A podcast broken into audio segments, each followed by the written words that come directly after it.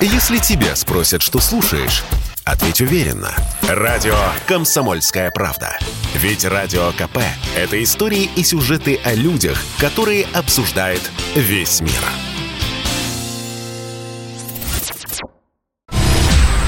Здравствуйте, друзья. Прямой эфир радио «Комсомольская правда». Меня зовут Михаил Антонов, и мы продолжаем следить за развитием событий, и что происходит на Донбассе, что происходит в Украине, как проходит а, военная операция а, России, а, факты, которые поступают к нам, оперативная информация. И у нас в студии политолог, президент Центра социальных и политических исследований «Аспект» Георгий Федоров. А, Георгий, еще раз здравствуйте. Да, здравствуйте. А, помимо той, а, помимо той информации, информации, которая поступает, э, еще одна война идет, о которой, наверное, стоит сказать. Это информационная война. И, конечно, те, кто следит за информацией с помощью социальных сетей, э, телеграмма и, и э, да, даже на уровне слухов это все передается, огромное количество фейков. И вот здесь нужно понимать, как, как, как процеживать, где новости настоящие, где новости ну, не во-первых, надо понимать, что любые боевые действия так или иначе сопровождаются противниками в любой войне информационным сопровождением этой войны. И, соответственно, одна из главных задач это в том числе а, удержание той повестки, которая выгодна той или иной стороне в военном конфликте. Это было везде, всегда. Это было в 2008 году, когда была ситуация, связанная с Грузией. Это американцы такой, такими вопросами всегда действовали. Все любые конфликты, они сопровождаются параллельно, кроме, а, так скажем, горячей войны, еще информационной кампании. Так вот, значит, что можно сказать по нынешней ситуации? Ситуацию. Как отличить фейк от, э, так скажем, настоящих? Во-первых, необходимо понимать, что любое сообщение, видео, э, просто сообщение в социальной сети, это может быть частью информационной кампании как с одной, так и с другой стороны в интересах одной либо другой стороны. То есть надо сначала все новости, все э, слухи и все, что будет выкидываться в ближайшие часы и дни, ну, просто скептически оценивать как негативную информацию. После того, как ты получил какую-то информацию, надо ее перепроверить.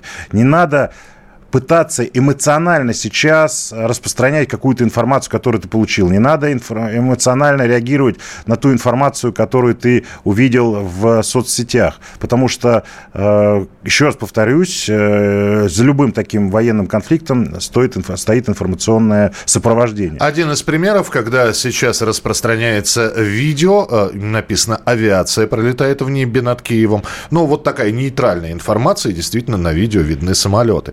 Но но если посмотреть разные каналы, то одни говорят, что это украинская авиация, другие говорят, что это уже российская авиация над Киевом. Да, ну я помню, то же самое примерно было в 2008 году. Я там э, тоже наблюдал и эту, этот конфликт. Э, то же самое. Была информация, что вот российские танки уже вошли в Тбилиси, не вошли в Тбилиси. Остановились да, в пригороде Да, да, в пригороде и так далее. То есть это э, мы в ближайшее время надо просто любую информацию э, фильтровать и ее как данность не, на веру не принимать просто по причине того, что, еще раз повторюсь, э, любая военная кампания сопровождается информационной для достижения своих целей. Ну, кстати, э, если вы хотите, я очень быстро историю про один фейк расскажу, который сегодня распространялся, когда фотографии из Харькова, где якобы уже российский флаг над каким-то зданием вешают, это оказалась фотография 2014 года. Поэтому, кстати говоря, и фотографии тоже могут проверяться. Георгий, скажите, вот э, Украина, ну, в, по крайней мере, по словам Владимира Зеленского, президента Украины, расторгла, оборвала разорвала дипломатические отношения с Россией. В то же время ряд чиновников украинских говорят, что надо садиться за стол переговоров. Как-то не, не складывается пазл. Нет, почему? Абсолютно все складывается. Просто надо понимать, что Зеленский это не просто президент, это верховный главнокомандующий. То есть человек, который должен отдавать приказ на, так скажем, военные действия. И, соответственно, с моей точки зрения, он будет вынужден. Поэтому его риторика будет сейчас максимально жесткая. И я не исключаю, что в Раде, э, после того, как будет соберется Рада, так скажем, его вынудит объявить войну России. То есть вот именно в такой формулировках. С всеобщей мобилизацией. Естественно, параллельно будут какие-то чиновники, которые будут говорить, что давайте сядем за стол переговоров. Просто сейчас, когда начались активные боевые действия, надо понимать, что это война, это не, просто, так скажем, контртеррористическая или иная операция. Э, когда идут э, бомбежки э, военных объектов и, соответственно, сопротивление с их стороны, политические переговоры, с моей точки зрения, Путина, например, и Зеленского на данном этапе невозможны. Возможно, они после того, как условно вот этот военный конфликт э, э, перейдет к своему, как сказать, какому-то завершению, когда одна из сторон будет вынуждена сесть, ну, например, тот же самый Зеленский, после военного поражения со стороны российских э, войск. Причем, еще раз повторюсь, что, скорее всего, военное поражение украинских войск, именно как вооруженных сил Украины, она будет по причине того, что, естественно, российские войска, они, а, сильнее, и, б, они, так скажем, подготовились к этому, э, действуют на данном этапе профессионально, да, но это не значит, что эта война закончится именно на этом, она не перейдет в иные формы, в том числе и на территории Российской Федерации. За последние годы было несколько рейтингов таких, где было сказано, рейтинги, как правило, иностранные, что украинская армия входит в топ-10. Да, надо понимать, что украинская армия, нельзя ее сравнивать ни с грузинской армией. Во-первых, ну понятно, что в 2014 году была украинская армия одна, она это была армия фактически не воюющего государства. Надо понимать, что эти 8 лет украинцы, э, вернее, украинская элита и украинская армия тоже готовились и к войне. Это раз. Второе. Украинская армия – это армия воюющая. То есть, э, не говоря о добровольцах и каких там нацбатальонов нацистских, да, которые действительно существуют, надо понимать, что большое количество э, людей, несколько сотен тысяч, с моей точки зрения, э, прошли через военный конфликт. И э, у них десятки тысяч резервистов, которые, э, в принципе, готовы, уже обстреляны и, при определенном стечении обстоятельств э, будут воевать. А вот эта вот история о том, что там часть правого сектора запрещенной организации в России вообще не подчиняется приказам Верховного Главнокомандующего Зеленского и действует как бы по своему усмотрению? Да, естественно. Я думаю, что ну, там не только правый сектор, там есть Айдар, есть Азов, есть другие подразделения, так скажем, Нацгвардии, которые фактически сейчас в случае, если Зеленский проявят с их точки зрения слабость, вообще будут, как бы сказать, как анархоотряды э, действовать самостоятельно. И я не исключаю, что в случае военного поражения э, вооруженных сил Украины будут формироваться какие-то отряды самообороны, подразделения, которые в том числе и провозгласят там условно какую-нибудь наци... новую национальную революцию и будут охотиться за Зеленским. Как говорится, э, есть традиция Гетмана на виллы ставить у них, к сожалению, ну, есть такая традиция. И Зеленский сейчас как раз будет с моей точки зрения, вынужден а, объявлять войну России и, соответственно, опираться именно на, так скажем, правое и крайне правое крыло внутри украинского истеблишмента, просто по причине того, что если он это не сделает, то его дни уже сосчет... будут сочтены, он будет либо вынужден покинуть Украину, либо должен будет там где-нибудь, я не знаю, с верными частями сидеть и ждать своей участи дальше. Буквально накануне мы говорили, что э, и в том числе наши военные эксперты эксперты, которые выходили в эфир, говорили о том, что украинская армия сильна в том числе э, э, диверсионными операциями. И сейчас, когда анализируют происходящее на Донбассе, в том числе применяю такой термин, как партизанская война. Да, э, я думаю, что именно партизанская э, такая э, террористическая война, она не просто возможна, а просто она вполне возможна. Просто по причине того, что мы видели, например, на территории ДНР, ЛНР террористические акты по устранению, так скажем, видных полевых командиров, за которыми, как многие говорят эксперты, стоят как раз там СБУ и прочие, так скажем, подразделения украинской армии. но, то, но только в, на этой неделе было несколько подрывов автомобилей да, в Луганской, да, в Донецкой, да, да, причем это около, около зданий фактически да, администрации. Да, второе, надо понимать, что в случае э, в, ну, на Украине существует большое, извне и вне Украины существует большое количество интересантов, которые будут стимулировать вот эту вот партизанскую войну, и, соответственно, э, все города большие, которые сейчас под, находятся под контролем пока Украины, они могут перейти под контроль, так скажем, временных администраций, ну, фактически российской армии, да. И в этом отношении надо понимать, что растяженность, что вот этот первичный шок, который действительно сейчас существует, внешние игроки, внутренние игроки, то, что часть населения действительно сочувствует украинской государственности, в том числе и на Востоке, может привести и, скорее всего, приведет к каким-то таким вот вещам, связанных с партизанскими действиями, потому что сейчас в случае поражения вооруженных сил Украины в прямом боестолкновении а, задачей политического руководства Украины или остаток политического руководства Украины будет, так скажем, нанесение максимального, причем явного ущерба вооруженным силам России для того, чтобы сюда пошло больше, а, гробов, и, б, чтобы вот эти вот акты подрывов, террористической войны, партизанской войны вышли в интернет в массовом порядке. И причем самое главное, чтобы это было не только там на западе Украины, а чтобы это было на востоке Украины и так далее и тому подобное. Но тут надо понимать, что сейчас, в данную секунду, э, военная операция, она находится в своей начальной фазе. И в случае, э, если, э, когда, вернее, когда украинская армия все-таки э, будет разгромлена с точки зрения инфраструктуры, с точки зрения организованного сопротивления, вот как будут дальше действовать российские войска, международное сообщество и руководство Украины? Ну вот про начальную фазу и про длительность, и будет ли, и сколько таких фаз будет, мы поговорим обязательно через несколько минут. Здесь свежие новости поступили от информационных агентств, мы вас тоже с ними познакомим познакомим. Георгий Федоров, политолог, президент Центра социальных и политических исследований «Аспект» у нас в студии прямого эфира. Продолжение через несколько минут. Далеко не уходите. Будем сообщать новости. Я слушаю радио «Комсомольская правда», потому что здесь всегда разные точки зрения. И тебе рекомендую. Итак, друзья, продолжаем прямой эфир. Георгий Федоров, политолог, президент Центра социальных и политических исследований «Аспект» у нас в студии. Я Михаил Антонов. Вот какие новости поступили. Самолет вооруженных сил Украины упал в Киевской области. Погибли пять человек. Показано, это сообщает ТАСС. Показаны обломки самолета. Не сообщается причина падения. То есть э, никто не говорит, что самолет был подбит или э, что-то в нем отказало. Но вот э, такое падение самолета.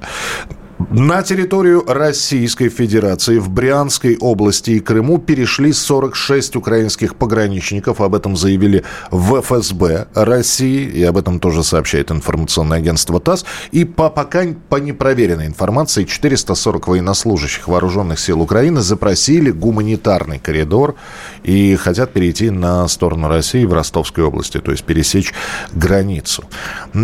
Вот предположим, что действительно, да, ну вот про пограничников это проверенная информация, вот эту будем еще проверять про 440 военнослужащих. Георгий, как вы думаете, что будет дальше с этими военными? Мы помним, э, когда проходила Крымская весна, что было с теми военнослужащими, которые решили остаться в Крыму и уже перейти, значит, на службу в российскую армию. Но там ведь, по-моему, тоже проверки, перепроверки были этих Ну, людей. естественно.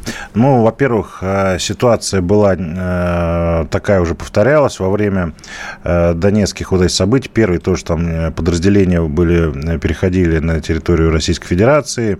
Потом после проверки их там отпускали, они возвращались домой. Я думаю, что здесь многое зависит от того, а, какая дальше у них будет задача у этих представителей этих эм, подразделений. То есть, может быть, их сначала в какой-то условно фильтрационный лагерь, а, для, ну, лагерь не в смысле концентрационный, а какой-то, так скажем, а, где они будут находиться там и отсиживаться, да, их будут проверять, э, потому что надо понимать, что с подразделением могут войти, так скажем, и какие-то другие э, люди, которые будут настроены на какую-то другую деятельность. Диверсанты, будем да, их называть да, просто да. диверсантами. Да, но я думаю, что и у них, им будет предложен через определенный момент после завершения завершения активной фазы э, либо вернуться себе там э, по домам, либо их будут использовать, я думаю, в пропагандистских целях дальше.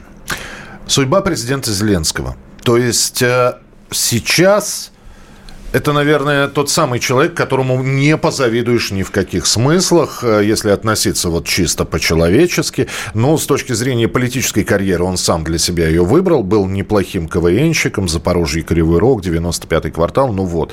Э, я напомню, что во время дебатов э, за пост президента с Петром Порошенко один из тезисов Зеленского, который он выдвигал в первую очередь, «Я остановлю войну на Донбассе». Вот к 2022 году мы наблюдаем, что происходит.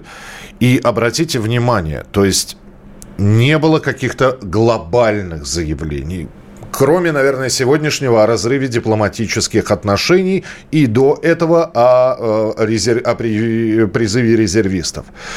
Э, перспективы Зеленского, я уж не про второй срок, а вот в нынешних реалиях. Ну, в нынешней ситуации у него плохие перспективы просто при любых раскладах. Объясню почему. Первое. А, президентом-победителем он не будет. Ну, это сто процентов. То есть это невозможно по определению. То есть он э, либо будет там, а, президентом в изгнании, например, в Соединенных Штатах Америки, где он будет как легитимный президент с их точки зрения там говорить, заявлять и какие-то де- делать международные гуманитарные или иные вещи, политические, да, либо он э, может, э, так скажем, его участь э, постичь, э, что какие-то внутренние силы, более радикальные, решат после военного поражения, э, так скажем, сместить его и, соответственно, судить как изменника, как человек, который не смог защитить и так далее. То есть у него выбор, в принципе, небольшой большой. То есть я вижу логику какую событий, что такие действия, такие э, военные операции, они не заканчиваются на полумерах не заканчиваются. То есть надо понимать четко, что эти действия приведут либо к разгрому украинской армии и установлению какого-то мира, как бы сказать, на условиях Российской Федерации. Либо эти действия э, будут носить, э, так скажем, наоборот, пораженческий характер, когда э, там Российская Федерация проиграет. Что с моей точки зрения, с военной точки зрения, это почти невозможно. Но это действие, оно по-любому заканчивает, э, э, военные действия заканчивают э, карьеру Зеленского как э, президента Украины. Это сто процентов. Скажите, Георгий, военные действия Российской Федерации заканчиваются в границах Донецкой и Луганских областей? Ну, они, во-первых, уже перешли вне границы Луганских и Донецких областей. Мы видим, что действительно подраз... Э, по Харьковской области, в других территориях, в Одессе, под Одессой, э, даже под Киевом э, были нанесены э, бомбовые удары по инфраструктуре военной. И аэропорты были, как бы сказать, уничтожены, потому что мы понимаем, что через аэропорты это могут произвести в том числе и доставка каких-то подразделений из других стран, либо из других территорий. Да, эти воздушные удары, ракетные удары мы обсуждали с утра. Я имею в виду продвижение. А я думаю, что сейчас вопрос такой. После нанесения э, окончательного э, бесповоротного урона украинской армии будет выдвинут ультиматум в случае, если как бы мир на условиях России и, соответственно, ДНР ЛНР отход от, э, со всей территории ЛНР, ДНР всех военных подразделений, либо там Путин решил пойти до конца и, соответственно, если его не услышат, он будет продолжать военные действия на всей территории Украины, во всяком случае, до Днепра 100%. А кто может стать посредником, а, который посадит и усадит и попробует, по крайней мере, пригласить за стол переговоров а, украинскую и российскую стороны? Таким до последнего времени голубем мира был Эммануэль Макрон. Но, но надо понимать, но что-то что, пошло не так. Ну, не то, что пошло не так, просто ни Макрон, ни, не знаю, если, может, только Меркель по своей старой памяти дружбы с Путиным, так скажем, выступить посредником. Но надо понимать, что пока, вот когда началась большая драка, она началась, да, а, политические процессы сейчас не могут просто по определению работать. То есть сейчас, кто бы ни подключился, США не может фактически призвать к э, тому, чтобы сели за, перег... за стол переговоров, потому что Америка уже даже с Путиным, э, ну, как бы не решил не встречаться Байден, да. Э, Хочется вообще понять, Америка проснулась или нет, потому что после вчерашнего заявления Байдена о том, что он выступит с обращением 25, 20 24 числа. После этого он, он отправился спать, и такое ощущение, что, ну, я ну, понимаю, надо что понимать, в Америке утро только Не, ну надо да. понимать, что американская государственность это не президентская республика, где все зависит от президента. А, там а, работают э, самостоятельно многие ветви власти, и, соответственно, принятие решений там более сложное, чем даже в Российской Федерации. Но это надо понимать изначально, поэтому Байден может спать, но американская политика, она может продвигаться, так скажем, вне зависимости от Байдена. Конгресс, Сенат, вот да, это. Да, да. То есть там, там уже, я думаю, если там разведка и так далее, они существуют в собственном, как бы сказать, соку варятся, и, соответственно, уже в том числе на такие э, действия у них уже готов определенный ответ. Э, как вы считаете, Зеленский чувствует себя сейчас обманутым? Обманутым э, со стороны э, западных коллег и партнеров? Джонсона, Байдена? Ну, я думаю, что Зеленский, конечно, артист, но он не идиот. Я думаю, что он изначально понимал, что именно военные действия, э, в случае возникновения военных действий, там спецподразделения вообще НАТО не будет воевать с Российской Федерацией. То есть, ну, просто надо быть идиотом, чтобы не понимать такие элементарные вещи как Китай не будет э, воевать за Российскую Федерацию на территории Украины, так и США впрямую не будет воевать с российскими подразделениями на Украине. И То... по этому отношении он понимал, что, ну, как бы ту... Ему сейчас, если вы видите... Извините, нужна... извините, пожалуйста, Георгий, я просто напомню, что как только президент э, Владимир Путин подписал документ о признании независимости ДНР и ЛНР, первое сообщение с украинских э, источников было следующее. Владимир Зеленский провел переговоры и консультации с Джонсоном и с Борисом Джонсоном, премьер-министром Англии, и с э, Джо Байденом. Но, но мы понимаем же, что он провел консультации, потому что ему нужна определенная поддержка. Это не значит, что это была, будет военная поддержка в качестве солдат. Вообще американский Запад коллективно не очень любит воевать с собственными солдатами. Да? Но поставить вооружение, помочь деньгами, помочь санкциями, информационным давлением, как политическим давлением. прислать, да? Да, это, это могут. И я думаю, что как раз сейчас, а, в том числе и Соединенных Штатов Америки, Европа ждет, э, потому что в ближайшие дни будет ясно расклад политическо-военный на территории Украины, да, решили ли задачи, так скажем, поставленные перед российскими военными, и каким образом инфраструктура э, будет уничтожена украинской армией до конца или не до конца. Ну, давайте теперь немного о нас поговорим. Э, вернее, мы начнем сейчас разговор, потом э, продолжим обязательно. Начнем мы сейчас говорить про то, что какой уже день падает российский рынок акций. Э, несколько раз сегодня приостанавливались торги из-за того, что очень резво поскакал вперед э, ввысь доллар и евро.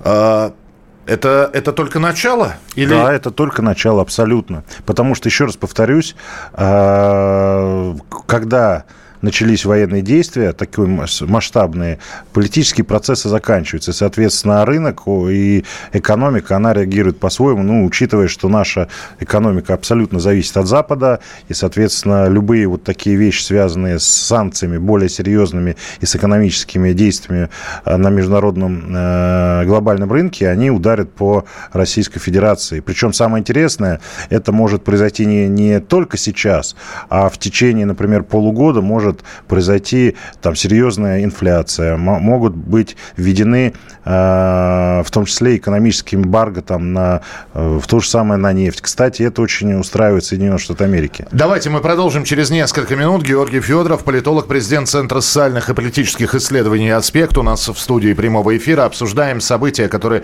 разворачиваются. Хотел бы уже сказать на юго-востоке Украины. Нет, на территории Украины и как Россия на это реагирует, что происходит у нас в стране. А все подробности через несколько минут. Мы следим за новостями.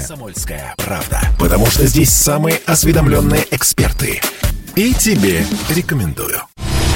Это прямой эфир радио «Комсомольская правда» в студии Михаил Антонов. И в прямом эфире с нами Георгий Федоров, политолог, президент Центра социальных и политических исследований «Аспект». Несколько новостей, которые поступили на информационную ленту.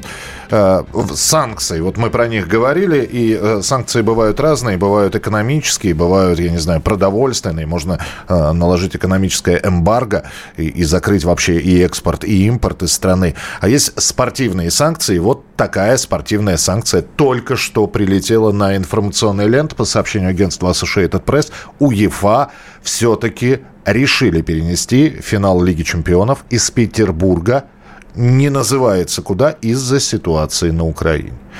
При этом я напомню, что сегодня Лига Европы, матч «Зенита» и «Бетиса». Вот, э, так э, все-таки состоится по расписанию в 23.00 по московскому времени.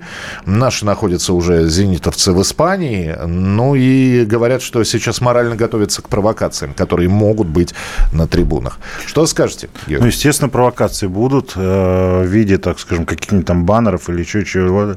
Либо мы же видели, например, когда на Олимпиаде часть там Украины украинских э, болельщиков там определенные лозунги выкрикивали. Ну, естественно, какие-то силы используют это э, соревнование для того, чтобы заявить политическую позицию бесспорно. Ну, а то, что вот э, взяли и финал Лиги Чемпионов в, э, в Петербурге не будет еще не сегодня, завтра, не хотелось бы предсказывать, скажут, что а, а давайте-ка мы Россию с одной стороны, я понимаю, что я сейчас произнесу фразу, и многие скажут, ну и слава богу. Ну, просто лишим Евровидения. Ну, не поеду. Нет, надо понимать, что такие решения, которые связаны с коллективным Западом, они в этом отношении довольно-таки последовательны. То есть после ввода войск в Афганистан фактически Запад э, не только там санкции ввел, да, и эмбарго определенное, но и Олимпиаду ее, э, так скажем, не приехала больш... львиная доля э, стран. Не Пробойкотировали летнюю Олимпиаду, да. причем о том, что а, они не поедут, стало известно еще зимой. А проходили еще зимние Олимпийские игры, причем на территории Соединенных Штатов Америки. И наши спортсмены, которые принимали участие в Лейк Плейсиде, как раз это все происходило, оказывались под чудовищным давлением. Да, да, абсолютно. Но я скажу так, что сейчас э, вся украинская диаспора, которая существует на Западе, в Канаде, в США, она будет активнейшим образом оказывать давление на все российское, на дипломатические, экономические, на политические всяческие точки. То есть э, я думаю, что завтра, например, там в Нью-Йорке возле э, нашего представительства будет мощнейшая или большая, довольно-таки агрессивная демонстрация с э, украинцев. Так что, кстати, это было уже после Донбасса, после войны. И поэтому надо понимать, что сейчас, еще раз говорю, друзья, сейчас все только начинается. Дальше как будет развиваться? Ну, с моей точки зрения, все будет развиваться по негативному сценарию, потому что Запад после таких вот, такого вызова, который ему был брошен, он на уступки не пойдет. Коллективный Запад. Они будут вынуждены придерживаться общей линии. Да, так скажем, пока э, там экономически определенные санкции, они не пойдут там так же отморозиться, как, например, там с другими странами, но то, что, э, например, Шольц, он не Меркель, да, и он пойдет на более жесткие, вынужден будет пойти пойти на более жесткие э, санкции, в том числе против Северного потока и против наших каких-то экономических э, центров. Уже мы видим в банках. И сейчас будет стоять вопрос по поводу э, вообще, так скажем, фронта национального благосостояния, который размещен не у нас и так далее. То есть надо понимать, что просто так такие действия Запад, я не западник, надо сразу понимать, не либерал никакой. Я человек просто а, прагматически анализирующий ситуацию, что у нас в течение советской экономики у нас нас была не так зависима от Запада, как нынешняя экономика. Но ее, по крайней мере, можно было планировать. Да, абсолютно. И, И... поэтому я э, призываю всех э, готовиться к худшему сценарию развития событий. А, вот всех готовиться к худшему. Вот, извините, у меня есть... Я долгое время копил, у меня есть 200 долларов. 200 долларов надо под подушку спрятать и, соответственно, на лучшие времена оставить. Вот скажите мне, вот вы говорите, надо готовиться к худшему событию. Ведь сейчас ваша фраза, да, я надеюсь, что нет, и люди уже, которые пережили и волну пандемии и прочее, у, у них еще старые запасы гречки и туалетной бумаги остались. Но вот к чему Но, готовиться? Смотрите, да? надо понимать, что э, ситуация политическая складывается довольно-таки трагически. Даже это Путин сказал, что это трагическая ситуация, потому что война – это всегда трагическая ситуация. Я выступаю категорически против любой войны, а тем более такая война, которая, так скажем, можно считать э, элементом гражданской войны. Я как советский человек, родился в Советском Союзе, для меня весь Советский Союз – это одна страна, в которой родился. Украинцы, казахи, армяне, азербайджанцы, даже эстонцы, латвийцы и таджики – это все мои братья. Вот, белорусы и украинцы. Так вот, Э, надо понимать, что у нас уже 7 лет подряд падают реальные доходы населения. Надо понимать, что у нас инфляция растет даже без всяких, без всяких войн. Надо понимать, что экономическая ситуация у нас не самая хорошая. Надо понимать, что пандемия существует, и, соответственно, это тоже большая нагрузка на все сферы. Надо понимать много чего и, и понимать, что у нас в течение полугода экономическая ситуация ухудшится кардинально в худшую сторону. Это не значит, что надо сейчас бежать гречку покупать, тушенку. Конечно, паника не нужна никому, я не призываю всех к панике, но надо готовиться к тому, что э, продукты будут дорожать, что уровень жизни будет э, стремительно падать. Надо понимать, что всякие вот эти вещи, которые привыкли мы, так скажем, там, э, к электронике, к каким-то вещам, они просто могут быть через определенный момент не доступны. Э, надо понимать, что у нас огромное количество продуктов, так или иначе, на не нашем сырье, а на импортном. Надо понимать, что из экономики сейчас будут выходить, так скажем, большие игроки, и мы уже видим обвал э, рынка и доли в наших э, предприятиях, которые фактически были, в том числе и западными инвесторами, поддержаны.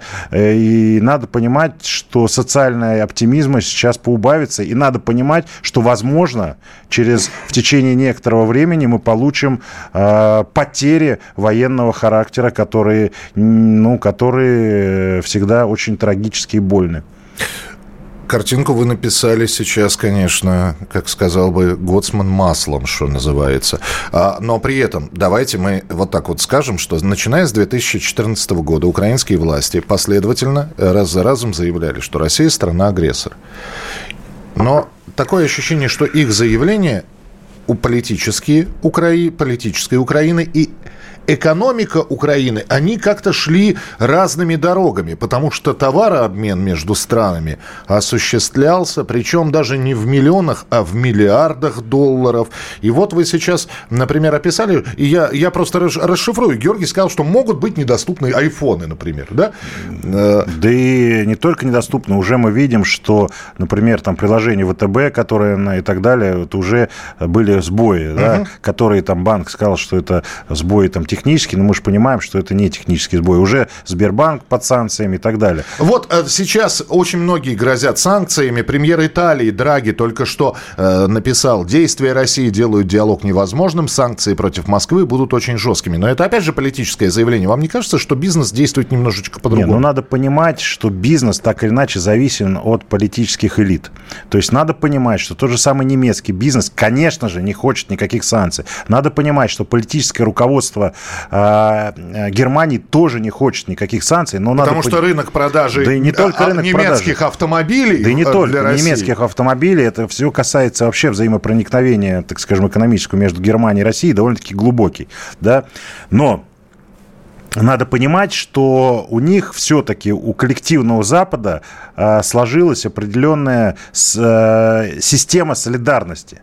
То есть даже если это будет невыгодно, они будут вынуждены, скрипя сердцем, э, так скажем, сделать определенные действия. Да, мы будем видеть, что когда бизнесмены будут там обходить эти санкции, да, мы будем видеть какие-то там нейтральные страны, которые будут э, посредником, там, ну, как в свое время, я прошу прощения, часть там несанкционированной э, санкционки гналась через Белоруссию, да, формально мы видели, что там Siemens э, работал в Крыму негласно не, не и так далее. Угу.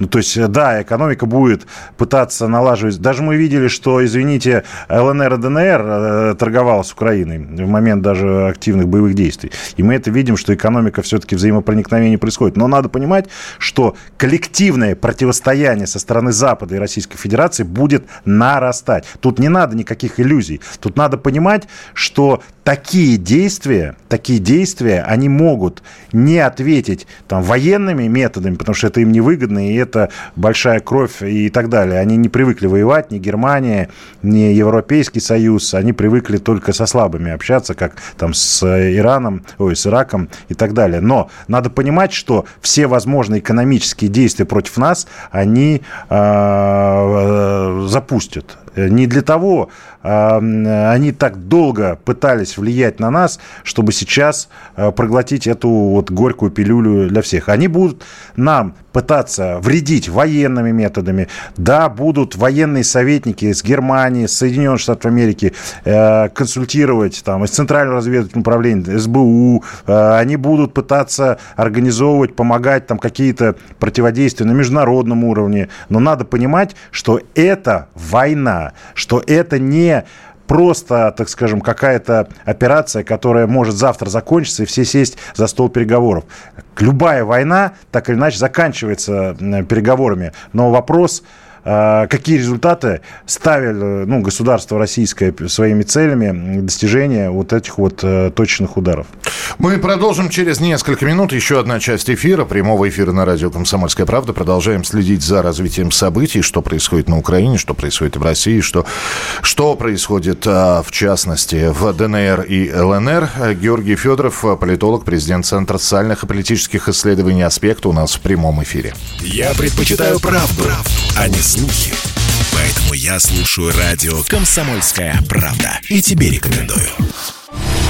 Продолжается прямой эфир на радио «Комсомольская правда». У нас э, Георгий Федоров, политолог, президент Центра социальных политических исследований «Аспект» в прямом эфире. Вот мы здесь говорим про санкции. И Георгий говорит, что санкции будут жесткими. Хотя наши, например, члены Совета Безопасности во время обсуждения, признания ДНР и ЛНР говорили, что да, санкции будут жесткими, но мы к ним готовы. Э, но там, где есть санкции, должны быть контрсанкции. Мы можем чем-то ответить?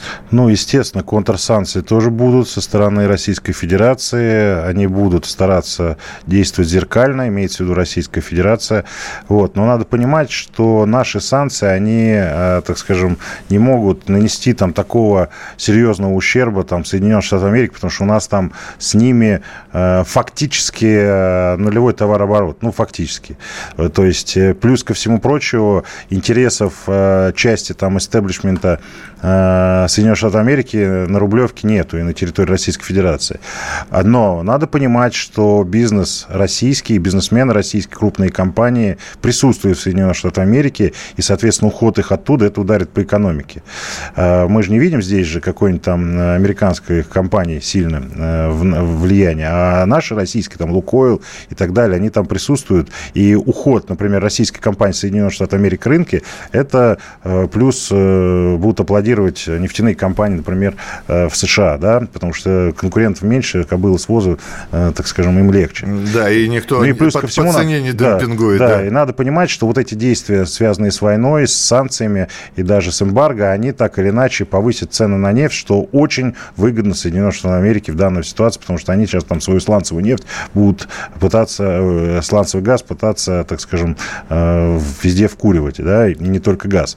Второе. Надо понимать, что экономики мира во многом зависят от США как первой экономики мира. То есть надо понимать, что экономика США – это первая экономика мира пока. Да, Китай сейчас на втором месте, и он подпирает, но тем не менее пока глобальная экономика в политическом и в военном плане зависит в том числе от США.